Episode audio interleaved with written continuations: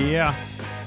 And we're back with another all-new episode of Brooklyn Paper Radio. This is Brooklyn Paper Editor-in-Chief Anthony Rotunno and my co-host, Johnny Kunin. Johnny. How you doing, Johnny Kunin? What's going on, Tony? Not too much. Johnny.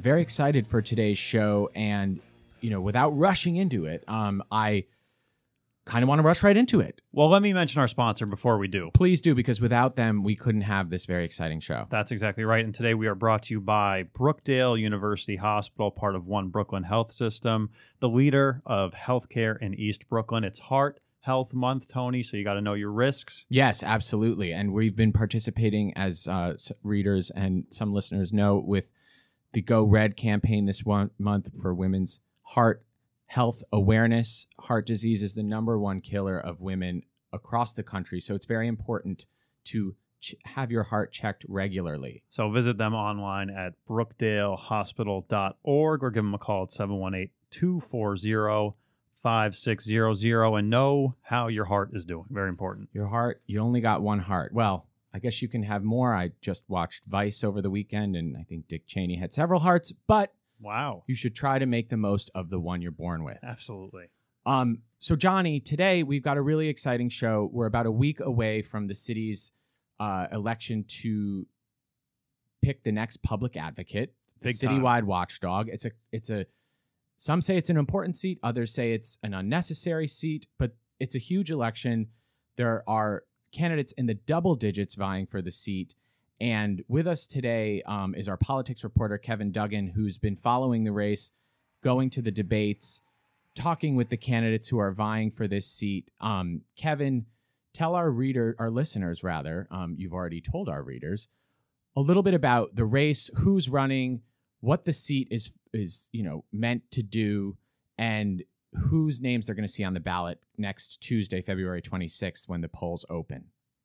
Okay, so the public advocates race, the vote is on February 26th, and it is the first citywide nonpartisan race. So there's no Democrats, no Republicans on the ballot officially. They all have their own parties. And we have currently 17 candidates that will be on the ballot. So that's a lot to deal with. That's almost a third of the city council. Yes, and you've got candidates. You've got current politicians, city council members. You've got assembly members. You've got activists. You've got the former council speaker Melissa Mark-Riverito, Jumaane Williams, Flatbush councilman Rafael Espinal, Bushwick councilman Michael Blake, Bronx assemblyman. So you've really got a wide range. Oh, I should also mention Nomiki Konst has been quite a prominent candidate. She's a journalist and activist. So there's a lot of these. You've got a really wide range. And basically, I guess Kevin, just one second. Why do you think there are so many people who want this seat? It's like, what question. Is it about this seat that's drawing 17 people to the stump? I think it's basically because it is one of a few citywide offices, and the public advocate has quite a prominent pulpit from where he, she, or they can proclaim, what they want to promote. So they can introduce legislation on a council level. They can't vote on it, however. Interesting. They are also kind of an ombudsperson for the city. So residents can voice complaints with them, and then they can go to city agencies and figure out what's going on. One of the big prominent things that previous public advocates have done is the city's worst landlords list, which the former public advocate Tish James put NYCHA at number one before she left the office. Right, that was her big sort of final farewell to the seat, sort of, right? Yeah. So they might not have actual power to vote on these legislations, but they can kind of promote them more than maybe an individual council person could. So I think that's been one of the big draws for many candidates. And also it has been kind of a launch pad for higher office as well. Some critics have pointed that out. Obviously, the most recent public advocate, former Fort Greene councilwoman Tish James, is now New York State's new attorney general.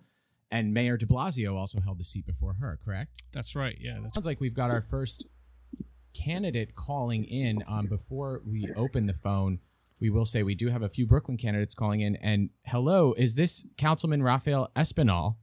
Yes, it is. Terrific. Well, Councilman, thank you so much for calling in to today's special Brooklyn Paper Radio episode dedicated to the upcoming public advocate election. We were just telling our listeners a little bit about the race in general, about the crowded field, about why all 17 of you are gunning for this open seat. And listeners, Councilman Espinal is, as Kevin pointed out, a handful of Brooklynites running for the seat. So without further ado, our first question to all of our candidates calling in today is, in case our listeners haven't watched any of the debates or kept up on the ongoing coverage, we'd love for you to give them your sort of elevator pitch as to why you're the man for the job right now. Okay. Well, as every other New Yorker, I'm concerned about the direction our city is headed. I feel that the city has become a lot less livable over the past 10 years, and we are heading towards a place where more and more New Yorkers are feeling that they're either being squeezed out or they're choosing to move out because of how hard it is to live in New York City. So I think that we need a public advocate that's going to be able to put a plan in place that's going to make sure that in the next 10 years we're implementing policy, also advocating Albany and locally on ideas of how we make New York City a more livable city across the board. And that's looking at affordability, that's looking at making the city greener, that's looking at improving our transportation, making sure we're making the right investments in NYCHA. And, my campaign has a plan to deal with a lot of those issues. I think we're tired of seeing elected officials, using the same old playbook to deal with the same old problems and just getting the same old results.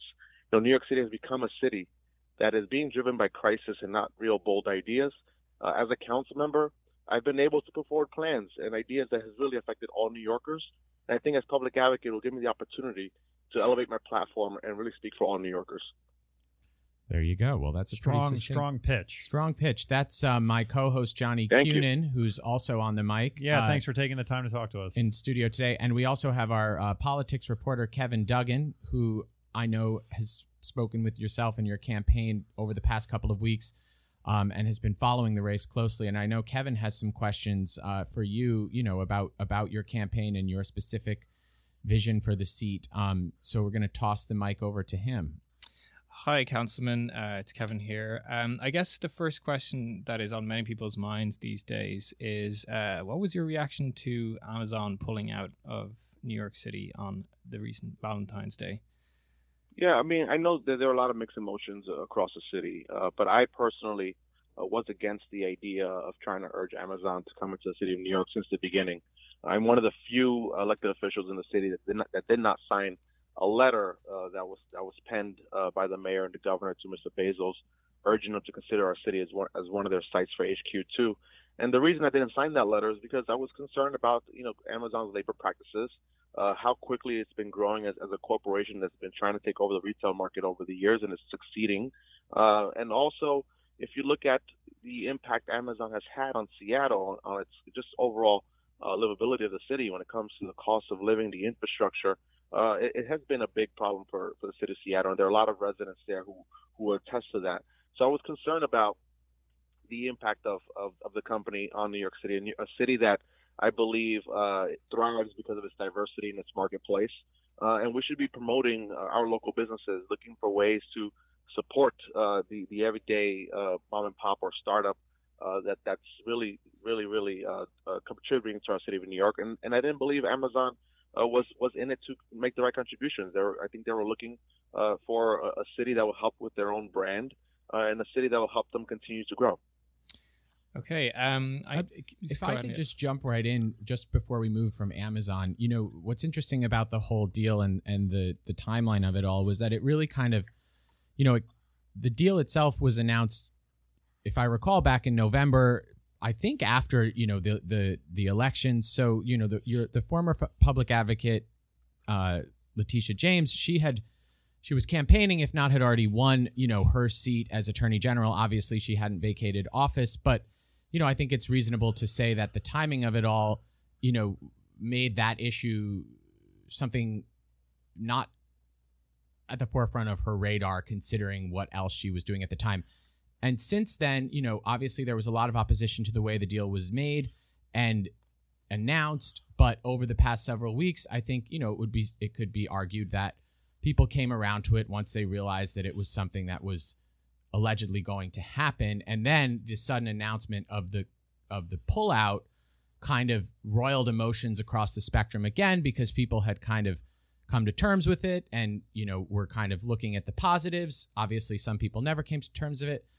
The long story, endless point I'm trying to make is, if you were in the seat, like, how could the public advocate have involved him or herself in that process to make it, you know, better throughout, and even potentially kept the deal alive even amid the opposition?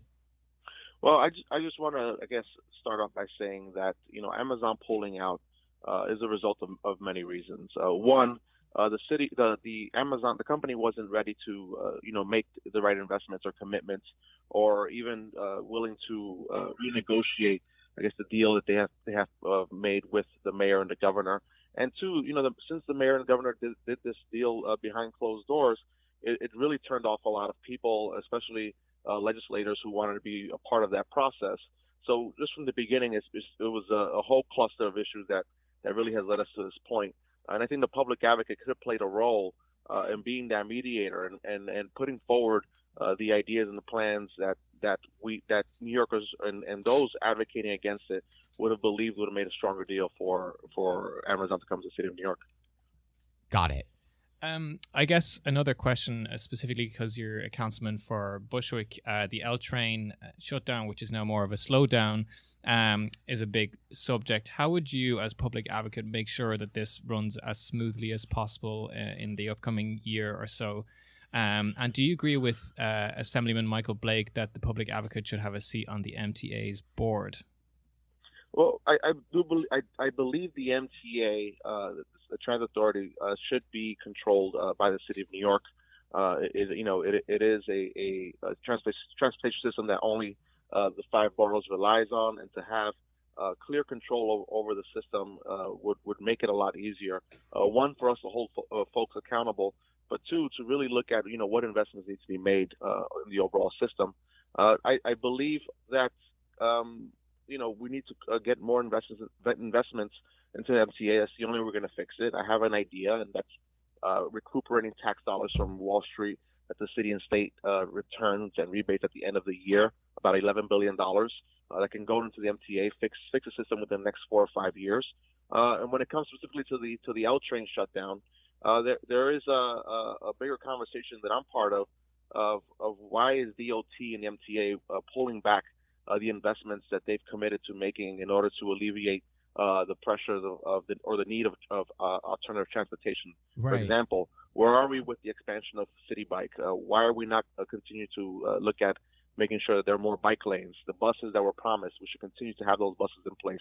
And I think not only because of the L-Train shutdown, but just all of those investments would really help make North Brooklyn, you know, a fast-growing part of our city, a more livable area where more transportation options will be available to those New Yorkers.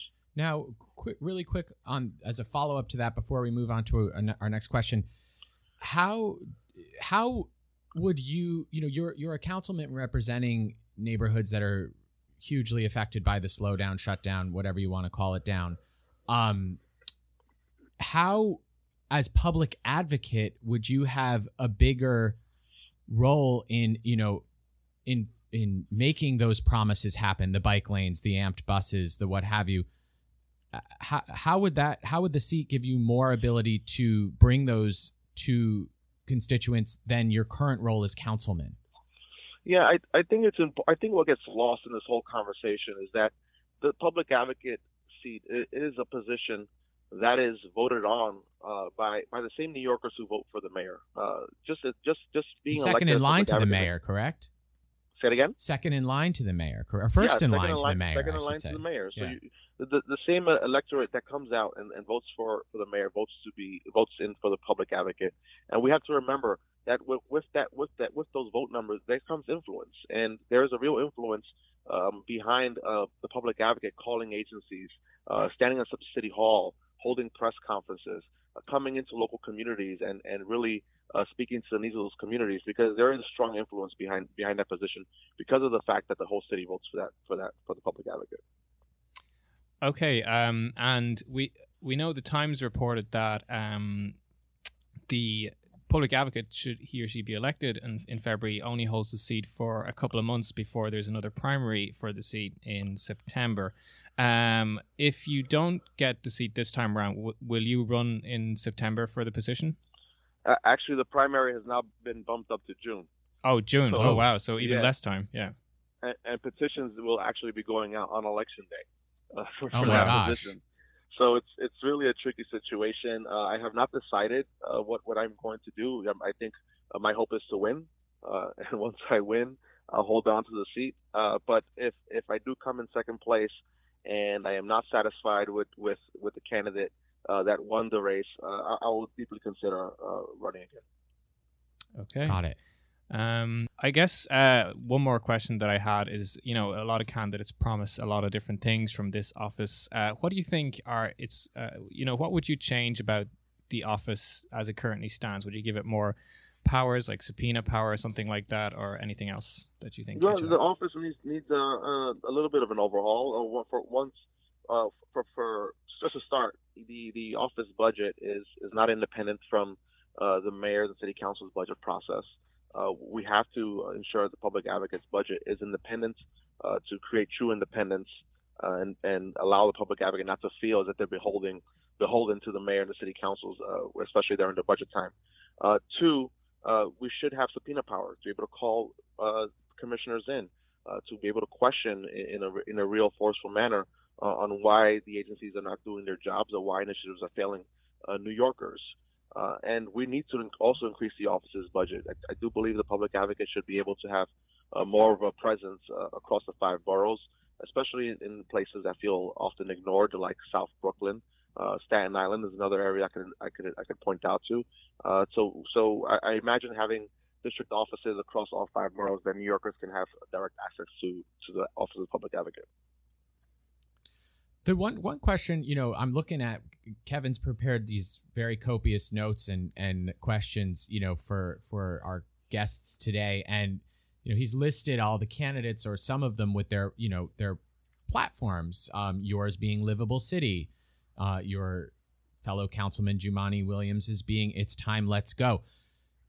Do you think, you know, because it's a nonpartisan race and you're not necessarily going to be identified as a Democrat or a Republican on this ballot, how do you think that will affect the way the vote falls? Well, I mean, there is a lot of talk around whether or not a Republican can actually win in this race if they're able to activate Republican voters. And I think that's a real concern.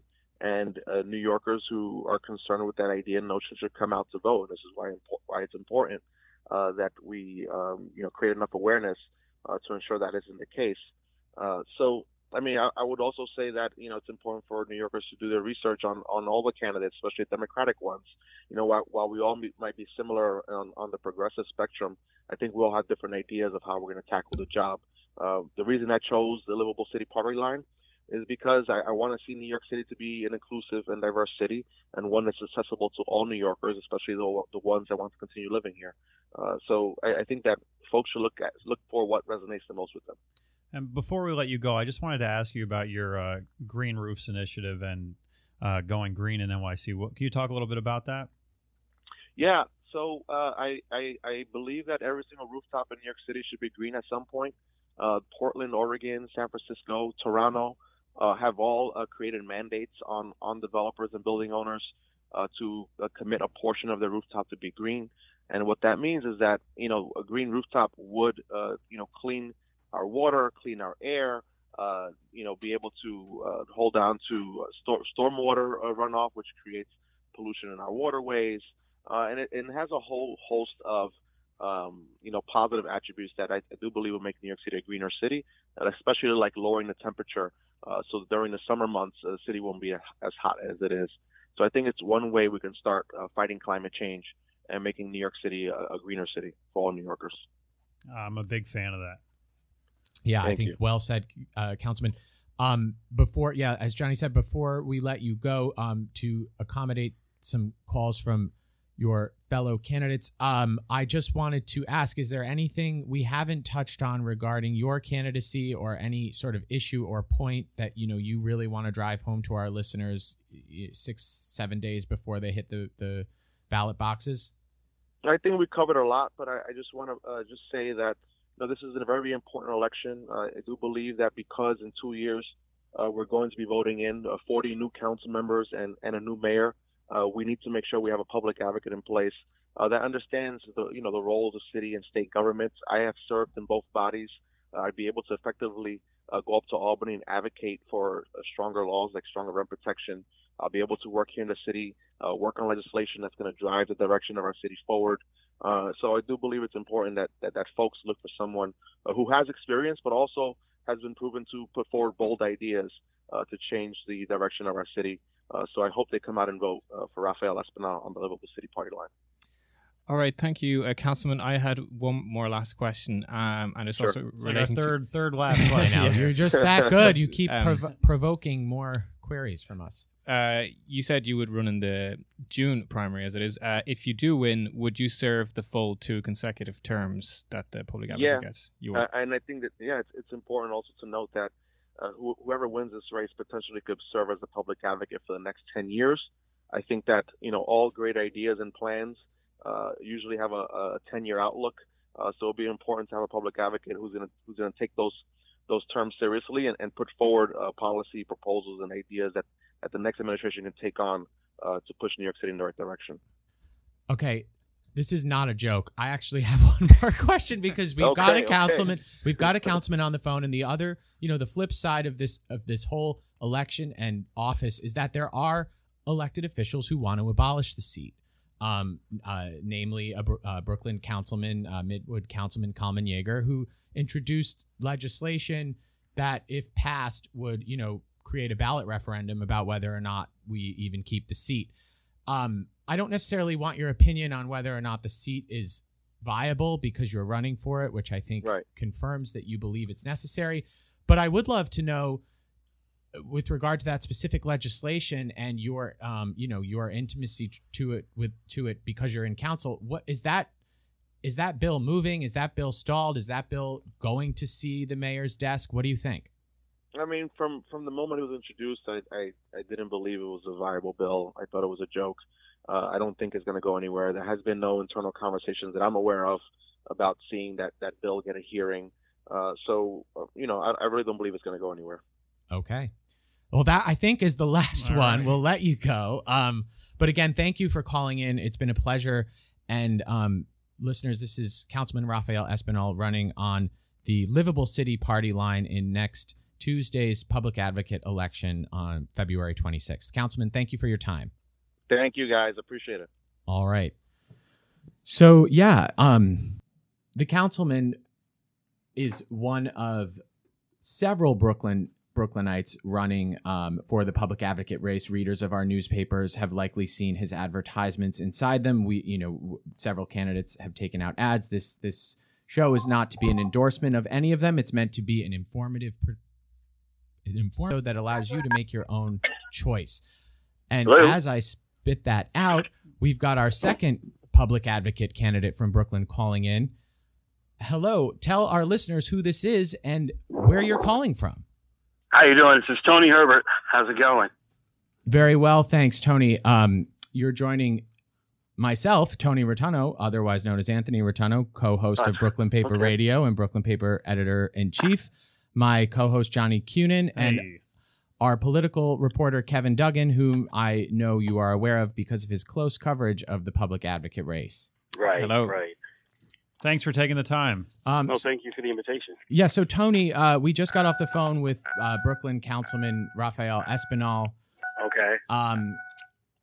And hold on, I'm just trying to get into an area so I can really hear you guys with no problem. Sorry. That's okay. Set yourself up. In the meantime, we were just reminding our listeners that we've got several Brooklyn-based candidates running for the seat, calling into the show, including Espinal, yourself. But some we extended invitations to could not make it on. Those include Councilman Jumaane Williams, Assemblywoman Latrice Walker, both of whom are also running for the seat, both of whom represent Brooklyn, but could not make it on. But Tony, now that it sounds like you're in a quieter place, we're beginning each interview with inviting the candidate to give their elevator pitch to our listeners about why they're the best person for the seat. So we'd love to have you share that. Well, you know, first and foremost, thank you again. I'm actually running for the most part because I've actually been doing the work of a public advocate for the last 10 years. It has been my position, having worked for elected officials like Congressman Ed Towns, working for City Council member Priscilla Wooten, may she rest in peace, and also working in the State Senate, that I take those experience of having worked in their offices and doing community work, ombudsman services is what we call it, that, you know, I want to expand on that. I've actually had, once I stopped my employ with government, I started my own organization because I felt that there was something I needed to continue, and that was to be able to be a voice and help people to get access to the resources they need. So taking that experience on both the federal, state, as well as the city council level, I decided that my organization, Advocates Without Borders, was going to continue that work. But I wanted to do that because this was something I knew I had to do, and I didn't get paid for that. I didn't ask to be paid. It was something I knew I had to do because I had the experience, and I felt I need to share that to help others out who actually probably would have been in similar circumstances as I was. You know, I wasn't born with a silver spoon in my mouth. You know, my family and I are poster family for gentrification. We know what it's like to not be able to have a roof over your head. We were forced out of two apartments only to be pushed into an abandoned building and lived there for about 8.5 months. As soon as I graduated high school and got a job, I helped to move my family out of that and move us into a situation that, you know, was able to be a lot more comfortable, and we weren't out in the cold. Was this all in Brooklyn, Tony, or? And all that stuff has put me in this position to run. Was that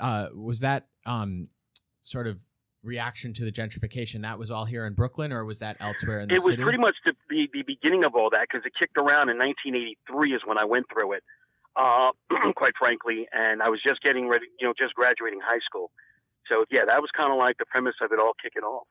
Wow. So you quickly outlined your legislative experience, but for those who maybe missed it or couldn't get the names, could you remind our listeners what legislators you've worked for and about how long you were in those positions before you turned to your own advocacy group? I worked for, my first job was in the city council, working for Councilmember Priscilla Wooten. I started in government in 1995, 95, 96. And I worked with her for about 2 or 3 years. Then I went to work for Congressman Towns and then went back to work with her again in around 9/11. Then after that, immediately going to work for, the state Senate, where I was the state director in charge of outreach in the African-American communities around the whole census and the reapportionment, aspect of government, that time frame where, every 10 years there's a census and we have to go out and make sure everybody understands that they need to get out and be participatory in the process and make sure information is out and that they're not gerrymandered or knocked out of their districts so they have an ability to vote for elected officials and whatnot. So culminating that actually catapulted me to a small stint down on Wall Street as a vice president of government affairs for an investment banking firm, where I was actually there to help develop opportunities for small business owners to get investment in their ideas. And then that actually pushed me over into running for city council when I ran across then council member James Davis, who at the point, may he rest in peace, he was unfortunately killed in City Hall. I felt that he should not run unopposed. And having some knowledge of government and having worked, for legislators and understanding the whole process of budget and what have you, I figured I'd give him a run for the money just so he didn't run unopposed. I had no vision of grandeur that I was going to win, but I just wanted to make sure that the people heard people make commitments if they're going to run for office and stay by those commitments. And that's why I ran against him. Got it. I have to ask, is that sort of spirit motivating this run? I mean, there are 17 candidates in the race, obviously some who I think it's fair to say have a little bit more name recognition than yourself. Are you running as a foil to hold these people accountable, or do you believe you have a viable shot? I didn't want to challenge that last comment, because truth be told, for the last 10 years, I've been in people's households, utilizing the tool that has made me the advocate that I am. Mm-hmm. And that was media. I've held more press conferences, bring attention to, you know, to the issues, thus making my name somewhat of a household name. So I don't think that they have more name recognition. I think if not equal, given the fact that some of them have actually been doing some of the work in the community. But if not, you know, if you talk about a citywide set of circumstances, I think I have a little bit more dominance there. Fair enough. Hi, Tony. This is Kevin. One of my questions would be, since you've been working in the council since the 90s when the office was first established in 1993, you've kind of seen the office grow to what it is today. What do you think you would change about the office as it currently stands? Would you give it more powers? Would you give it more funding? Tell us a little bit about that. All of the above. I would definitely look to get more funding because there's nothing more important than the people having access to their elected officials. And I think that the public advocacy, not that I think, I know, the public advocacy is a very intricate seat. It is very much the meat and potatoes of community-based outreach.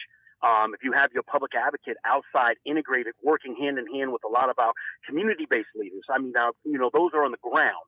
That gives them an opportunity to have more access to the information that needs to be trickled down to help the community grow.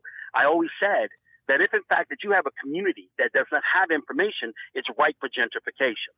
However, if you have a public advocate who has his or her ears to the ground, and at the end of the day has the ability to reach out and touch everybody and thus be in a position of knowing stuff just as it either is happening or just before it happens and informs the community is empowered. And that's what my candidacy is all about, making sure that the community has the information and the power to be able to move forward to make the decisions for themselves, not wait for the deals to get done and then all of a sudden get presented with something that has already been packaged and they have to buy into it. So kind of like the Amazon deal that just fell apart. It's grown from what it was. Kind of like the Amazon deal that just fell apart. Well, the Amazon deal, I find that there's some things that should have been worked out. The community should have been at the table first, and I think that would have been the better sell if you had more community engagement. By doing it sneakily and then coming in after the fact and telling people this is what it's going to be, I think that's what gave it its sour grapes, and that's why it's not here. And that's unfortunate because our communities need those jobs. Do you think a public advocate, because the seat is currently vacant, do you think a public advocate could have, you know, following the announcement of the deal, which obviously, you know, drew reactions across the spectrum, you know, many of which were negative because of the way the deal was seemingly structured behind closed doors. But, you know, in the time since that was announced, I think you could say people came around to what was happening, only to be shocked again that it fell apart. Do you think that if a public advocate were in office, or if you were in office as public advocate, you would have, you know, made the best of a bad situation and kept the deal alive? Or do you think that there was any way for a public advocate to kind of stop that train from falling off the tracks? Yes, I would have actually stepped up and really tried to push to make sure that the people's voice was at the table. And I would have definitely, having heard that was what was going on before any deal was structured, I would have immediately reached out to the governor and attempt to reach out to the mayor. You know, oftentimes he believes what he believes and nobody else matters. So that's kind of like his circumstance. But I would have acted as an intermediary for the community to ensure that we had a seat at the table and be a part of the discussion to see how we can keep this thing going forward. And like I said, that was the component that probably was the piece that really, you know, broke this whole thing apart because the community wasn't engaged properly. And I think that would have changed this whole dynamic. Not sell it to them after you've already, you know, inked the deal and then come back and say, all right, here's something you guys to stomach and this is what it's going to be. Tony, on I know you are big on the issue of housing. One of the big things that Tish James did before she left the office was to put NYCHA as the city's worst landlord. What do you think you could do as public advocate to, you know, help with the situation in NYCHA and affordable living in the city more generally? Well, I got a little creative. First and foremost, I have been helping to a large degree. I serve as the citywide civic engagement chairman of that committee for the NYCHA NAACP, and have actually visited more than 180 housing developments myself over the course of the last 10 years. And understanding the dynamics of the issues inside public housing and having had firsthand experience of sitting with and working with and helping people to get their apartments fixed, what I would have done is exactly what I'm proposing at this point in time. To be truthful, I don't think that NYCHA can handle running its own businesses, or should I say its business with regards to NYCHA. So I have a recommendation that we actually allow for the Battery Park City Authority to take over and manage NYCHA for us, thus also allowing for the public advocate to have a seat at the table and, be in a better position to ensure that NYCHA folks' voices are still heard, but yet the Battery Park folks understand what it is to run and manage. Look at all the great work that they've done, the billions and millions of dollars that they brought in. So I think that would be a better template, and we get rid of all the patronage that's associated with NYCHA. We get rid of all the negativity that's there and put this in the hands of some professionals that really know what they're doing. Do you think the public advocate should have a seat on the NYCHA board? I believe the NYCHA board as well as the Battery Park City board. And in the spirit of that, I know your fellow contender Michael Blake said that the public advocate should have a seat on the MTA's board. Do you agree with him? He and I agree with that totally. We've been agreeing on that in the whole campaign. Okay. I guess many candidates promise a lot of things out of this office. Do you think some of the candidates may have gone too far in what they promised, like canceling student debt and that kind of stuff? I think a lot of folks, are reaching, with not understanding what the charter actually provides for with regards to the public advocate. I mean, conversations are great. And if you have the wherewithal to move people to action, and if you can get past the political brouhaha of all the craziness that goes on in the politics, with folks cutting deals and stuff like that behind the backs of the residents of our city, I think that's a lot of promising that can't get done.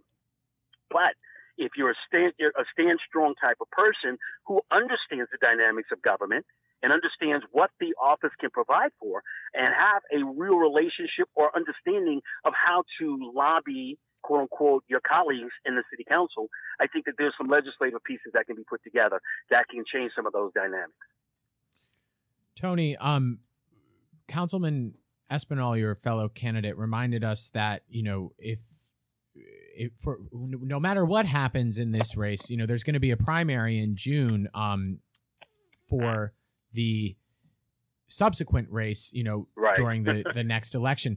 Should you not succeed in the special election, are you considering a primary campaign? I said that if I would come about in the top 5 candidates, that I would consider running in as a Democrat, as a Democrat in the upcoming primary. Got it. So, but as he said, it sounds like you're of the same mindset. First things first, let's win the special. Yeah, election. Let's win this, and this whole lot, with the hopes of being able to pull out. You see, this race is going to come down to whoever can pull out their base. Or not. Let's keep in mind that, this short window of time, the downplaying of this particular seat with folks wanting to cancel it, and get rid of it, all of that stuff plays into the mindset of the voters. And the voters are, I'll make a determination. Well, nobody's really serious about this thing, so why should I go out there and vote? And we've heard people say that. Sadly enough, it is an important seat, but the sad commentation behind it is the politics that's associated, with individuals who want the seat. And you've got to look at who's running and why they're running and what is the purpose of having this seat. If, in fact, that you're, somewhat saying that you don't want to be mayor, then okay, so do you want to be public advocate for 4 terms? Or 2 terms, or you just want this so you could step into the next seat? I, for one, I'm not interested in running for mayor. I've never said I had an interest in doing that. Would only take the position if it mandated based on the charter. God forbid anything would happen to whomever the mayor is. However, right, at the end of the day, I would love to serve 2 terms of public advocate and then go into retirement for the most part. Well, there you go. That was our follow-up question. If you are to win, would you commit to the 2 terms that you're entitled to? Yeah, totally. Okay. Well, Tony, thank you so much for taking the time to chat with us and to kind of, tell our listeners a little bit more about your platforms and the campaign you're running. Before we let you go, we would love to turn the mic over to you and have you share, if we haven't touched on any issues integral to your campaign or the race or, just get your last sort of thoughts out there for our listeners before they head to the polls next week. I appreciate that. And thank you again for this opportunity. This is a very important election, and it's important for a lot of reasons because now we have an opportunity to have a real voice and giving folks an opportunity to really see government work for them with the right candidate in place. This candidate who goes forward to become the mayor of New York should not be beholden to the establishment, should not be beholden to individuals who are coming to them with special interests. It's all about people in our community and giving them, in our city, I should say, and giving them a final voice that's going to bring the information forward and afford every living person in New York City an opportunity to say, you know what, I can respect government because I've got leadership in place that's going to make sure that we have the information we need to be who we are, respected, productive citizens of this great city. And when it's all said and done, it's about making sure that we have strides moving forward. We've been talking about the same issues for the last 20, 30 years. Are we willing to put the people that created the problem back in office, or the ones that are helping to sustain it? Or we want to put them back in office? No, we should move on to something new, do something different. And I propose to bring a lot of innovative things to the table that will afford the opportunity of every single person, every single New Yorker, to have a voice and have a seat at the table. Well said, Tony. Thank you again, listeners. Thank you. This is Tony Herbert, activist and advocate Tony Herbert, who is running for public advocate on the back of his decades of local and state legislative experience in council and up in Albany. And he will be on the ballot on the Residents First party line next Tuesday, right, February 26th. Tony Herbert, thank you again for calling in. Thank you, guys. Appreciate you. Thank you. All right. Cheers. So Tony was our second Brooklynite running for public advocate. As we mentioned, as he called in, we could not, unfortunately, welcome Flatbush Councilman Jumaane Williams and Canarsie Assemblywoman Latrice Walker onto the show. Their schedules wouldn't allow it. But Williams, Walker, Espinal, and Herbert are, Kevin, would you say they're sort of the four main contenders, at least based in this borough? In this borough, yeah, but we've got some other contenders that are very prominent as well. I mean, give our listeners, I can never remember which are which, an idea of who else they'll see on the ballot. Yeah, so some other prominent candidates are former council speaker Melissa Mark-Riverito. She's running as well as Assemblyman from the Bronx, Michael Blake, who also he's the vice chair of the Democratic National Committee. So he's got some quite big titles to him, and he also worked under the Obama administration. Then we've also got journalist and activist Nomiki Konst, who hails from Queens. She's been quite a prominent presence in the first TV debate on New York One last week. Johnny, you've been following Konst a little bit, no? Yeah, kind of a fan. I actually have a question about, the fact that there are this many people running. I want your opinion, with 17 people running. I like more than one of them now. Do you think there's any chance that some of them will drop out and back some of the other ones so that there's less people to choose from? Splitting. And, yeah, I mean, I don't know who to choose from now, especially after these interviews. At this point, I don't think they're going to do that, to be honest, because we've only got, a bit of our week left till the vote. And we've already had several, most of them are Democrats, and there would have been several options for them to line up behind one Democratic candidate, but they haven't done so. So I don't think so. I think they're all going to try and get as much personal publicity out of this race in the remaining couple of days. I should also mention just before, we've also got Dawn Smalls. She's a lawyer, and she's also quite a prominent candidate. She will also be in the upcoming debate this Wednesday, along with 6 other candidates that have met the funding and spending threshold set by the Campaign Finance Board to take part. And finally, we've got Ron Kim, a Queens assemblyman as well, who is in the race. That's kind of some of the prominent ones out of the total of 17 people that will be on the ballot. And also, correct me if I'm wrong, I believe the sort of main Republican contender is also out of Queens, Eric Ulrich. Correct. Yes, he was in the first TV debate. He will not be in this Wednesday's debate. And then what about the ever-vigilant wild card anti-public advocate, public advocate candidate Curtis Sliwa, who has been on the show, who's been on this show before, founded the Guardian Angels, civilian vigilante group, and hates the office so much he said he wants to run for it. Yeah, is he still a serious candidate? Is he going to be on the ballot? I'm not 100% sure right now if he's actually on the. Among those 17, you had to gather 3,750 signatures, and some of them were contested. So, even if you had the signatures, if they weren't all right, you didn't get on the ballot. So I'm not 100% sure if he got on in the end. But to be honest, I don't think he's a serious contender at this point anymore. I haven't heard much from his campaign, if that's what you want to call it, sure, for a good few weeks now. So. Oh, he's on the radio every day, right? Well, that, yeah, there you go. Yeah, I think it was more like a protest kind of thing to draw attention to, you know, how what he calls useless the office is, and he said he would bolt the door and like fire everybody if he was elected. So, yeah. Well, it's certainly an interesting race. 17 candidates. I mean, it's giving me flashbacks to the Republican primary back in the general election. Kevin, remind our listeners where they can tune in. Can they tune in to the upcoming debate? When and where will that happen? Yes, yeah, so that's this Wednesday, February 20th at 7 p.m. on New York One. We'll be broadcasting it, and they will also be streaming it on their Facebook page. So if you don't have a TV or you don't have access to New York One, that's how to watch it. So listeners, tune in, get informed, read up on your favorite candidate of the 17, maybe you're two like Johnny, so you can kind of flip that coin on the day of the election. No, you should always go in knowing who you're voting for. Worth reminding you, this person is next in line to be the mayor of New York City should the mayor drop dead. So God forbid. You know, it's not a nothing position, at least as far as the city charter feels or rules. So it's an important race. It's February 26th. Kevin Duggan, thank you for joining us and kind of contextualizing it. Round of applause for you and for our candidates who were kind enough to join us. And before we get to the Bill Roundy 10 things to do, 5 things to do, whatever number of things there is to do, all the things to do. Let's not quantify it. There are just so many things to do. I want to just get a word in from our sponsors. Yes, please. Have given us the power to... Without them, we could have not had that scintillating conversation. Riveting, really. So Brookdale University Hospital Medical Center is the leader in healthcare in East Brooklyn and part of the One Brooklyn Health System that includes Interfaith and Kingsbrook Jewish Medical Center.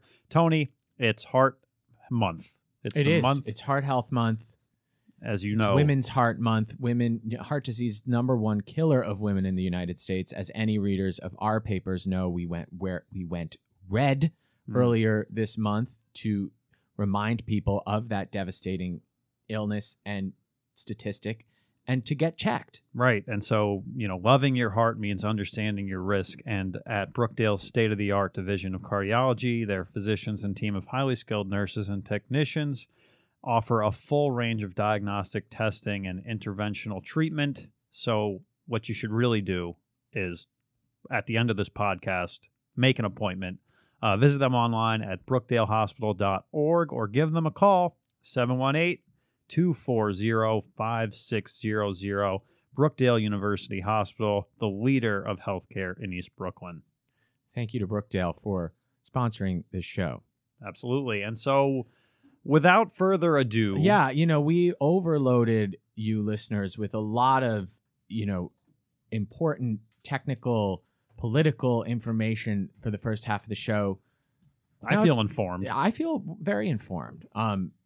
But now it's time to take a load off. We know you're planning on going to the public advocate election and voting on February 26th, but there are several days before that. That's right. And what are you going to do? How are you going to fill that time? We've got one answer. With activities suggested by our National Treasure Arts editor, Bill Roundy, who is joining us again in the studio. Hello, everybody. Round of applause. Bill, welcome back. Good to be here. It's always a better day when Bill Roundy enters the room. So, Bill, what are we doing this week? What we got? What's on the agenda? Well, I'll tell you, I know tomorrow night I'm going to be putting the paper together. But if I were not here in this office... I would be up at Brooklyn Steel in Williamsburg. Oh, yeah? What's going on up there? Ben Kweller is going to be playing. Now, the Ben Kweller. Yes. I remember seeing him, because I'm 1,000 years old, back in 1996 on the David Letterman show when he was 15 years old playing in a band called Radish. Oh, my gosh. Which was sort of a grungy rock band. But he's actually gone on from being that wunderkind to become a pretty well-respected indie rock star. Well, good for Ben. And so Ben's performing tomorrow at Brooklyn Steel. What time? I believe the show starts at 8 o'clock. He's going to be going on around 9. He's actually not the headliner. It's some band called Houndsmouth that I have not heard of, I'll be honest. So come for the Queller, maybe stay for the headliner. We don't know. Yeah, but definitely come for the Queller. Good. Sure. How bad could they be? Who doesn't love live music? So that's exciting for tomorrow night. We've got a concert. What else is going on this week? Well, I'm excited. There's a new public art project. It's coming down to Brooklyn Bridge Park. Oh. It's called Bridge Over Tree, and it is just what it sounds like. It's a bridge to nowhere, then it goes over a tree. Interesting. It's a redoing of... it was originally put together in Minneapolis in 1970, but it's coming to Brooklyn Bridge Park now. And it's going to be there for several months. Several questions. Is it a bridge you look at or walk on? I believe you'll be able to walk over it. It's like an enclosed bridge, like one of those fancy ones of Madison County. Now, is the tree that's part of Bridge Over Tree? Is that a tree already on site, or do they bring the tree? You know what? We're going to go down there tomorrow morning when they install it. We're going to find out. Check it out. All right. Because I believe the tree is not all that tall, because you climb some steps to get over it, and then it goes back down on the other side. Well, but that's going to be fascinating. It's just a weird enough art project that I want to check it out. No, it sounds incredibly strange. There are two great bridges to look at already down there by Brooklyn Bridge Park. So, you know what they say, three's a trend. I've never heard that. I like the expressions, though. I learned another one from you. Oh, yeah? A week ago. Was it the perfect is the enemy of the good? Yes. Voltaire? Not me. I repeated it. That's all I know. Somebody who's smart out there knows. Yes. The perfect... Voltaire, I think. Perfect is the enemy of the good. Something like that. Yeah, well, Johnny, I'm full of No, cliches. I know it. Which we don't use in the paper, but we can use on the air. All right, so we got Bridge Over a Tree. I do have a trend of two. Let's see if we can find a third. There are going to be two fairy tale musicals opening in Brooklyn this weekend. Oh, my God. Wow. That sounds magical. First is Into the Woods, the Stephen Sondheim musical. Of course. And that's being done by Theater 2020 right here in Brooklyn Heights. Oh, terrific. Got a great... song. I don't know what you call it's not a score, it's the music for that is great. The song, yeah, it's fantastic. A lot of people went to see the movie version that came out just a couple of years ago, but I wanted to actually see it live. Yeah. I saw it on Broadway once with Vanessa Williams as the giant. Either the giant or the witch. Good show, though. She was the witch. I think she was the witch. Oh, it was fantastic. Vanessa Williams is iconic. It's a great show, family show, good for the family. Right, and then also the Gallery Players are doing the fairy tale musical Once Upon a Mattress. Oh my gosh, another favorite of mine. I starred in that twice. Two different productions. Get out of here. Yes.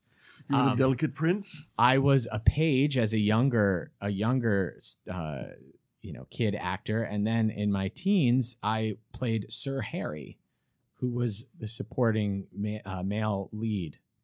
Who knew? I know. It's honestly that my theater career started and ended with Once Upon a Mattress. It was the only show I ever was in. But that's another great show with great songs, with great music. It's super lively. It's great for the kids. Yeah, it's a really fun show, and it's starting at the Gallery Players on Saturday. Oh my gosh! I'm quietly working on a Brooklyn Paper Radio play. Just so you know, you'd be cast in it. Well, I come out of retirement for that. You'll be cast in it, absolutely. Bill, there's a place for you as well. Once Upon a Mattress, obviously made famous by, not a Brooklynite, but New Yorker Sarah Jessica Parker, played the princess way back when, I'm fairly certain, on Broadway, Winifred. It's a great show. Argument for classic show. It's a great show.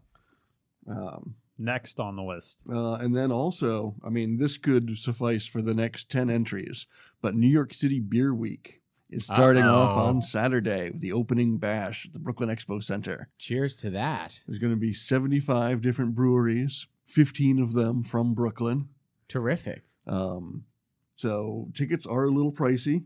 They start at $75, but that gets you 3 hours of unlimited tastings of beer. Wow. What could you do with 3 hours of unlimited tastings of beer? You can... They give you the tasting glass is only, I think it's only 4 ounces. Is it a small glass? Yeah. A lot of these events, it's good to remind listeners that, when they are tasting events, they don't give you a pint. They give you, a small glass. It's going to be 2 to 4 ounces. Okay. So, but you ever hear of a power hour? Those. I have heard of a power hour. So there's a power 3 hour. I like to call this program. There you go. Yeah, all right. That sounds like a good time. This is a good week for things to do. Who are some of the local brewers there? We got Coney Island Brewery. We got Other Half. I'm not saying they're there. I'm wondering. They are both going to be there. Terrific. There's going to be Folks Beer from over in Carroll Gardens, Three's Brewing from over in Gowanus, Strong Rope, the Brooklyn Brewery, of course. Of course. Sure. Granted. It sounds like Braven Brewing. A really refreshing way to spend your afternoon. Yeah, and there's actually going to be two sessions. There's one in the afternoon for the day drinkers. It starts at 12:30, and then another session at night starts at 6:30. And this kicks off a week, a 10 full days week of events. It actually concludes the following Sunday with the Rupert's Cup, which is a competition for all of the brewers who are members of the New York City Brewers Guild. So they have each made a special beer for Beer Week using only New York State malts and hops. And so there will be a competition where they vote on which is the best one. And that's going to happen down at Randolph Beer in DUMBO. Oh, wow. You know, that Randolph Beer, they're popping up everywhere.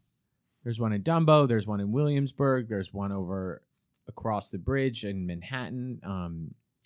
On the Lower East Side. I love that place. Yeah, and they have that wall of beer, so you can serve yourself from just a series of taps on the wall. Wow. And that way you can get to sample all of the different, they're called smash beers for state malt and state hops. They taste better the longer you do it, too. The longer you participate in this, the better it all tastes. Oh, I see. Sure. That's what I've found. That's what I've heard. My journalistic reporting, that's what I've found. Well, that sounds like... That's why you got to take some notes. Yeah. Yes. The best tasters take notes. Become more enthusiastic as you go along. Sounds good to me. I got one more thing for you guys to do on Thursday night. Your Brooklyn Nets take on the Portland Trailblazers here at the Barclays Center, 7:30. You could probably buy a ticket game day, check it out. You know, you see something online, and it's a good time. Yeah, absolutely. We always love to support our Nets. Let's go Nets. Guys, that's a lot to do. Yeah, it's absolutely. Making me worried about all the work exhausted. I have to do. I know. I need a nap. Well, Bill Roundy, thank you for, again, coming by and sharing, you know, your best picks for what to do in the days ahead. Absolutely. Yeah, and so I guess we'll be on our way out. We have to, of course, thank everyone who partook on the show today. Yeah, thank you again to Councilman Rafael Espinal, activist Tony Herbert, to public advocate candidates running from Brooklyn, to Kevin Duggan and our beloved producer/intern Natalie Rocha, who organized those interviews, to Brookdale Hospital. Brookdale University Hospital Medical Center. Get your heart checked out, everybody. It's Heart Awareness Month. Make sure you know what's going on with yours. Johnny, thank you. Thank you, Tony. Another episode in the books. We'll be back next week. Tune in. Until then, goodbye. Peace out, Brooklyn.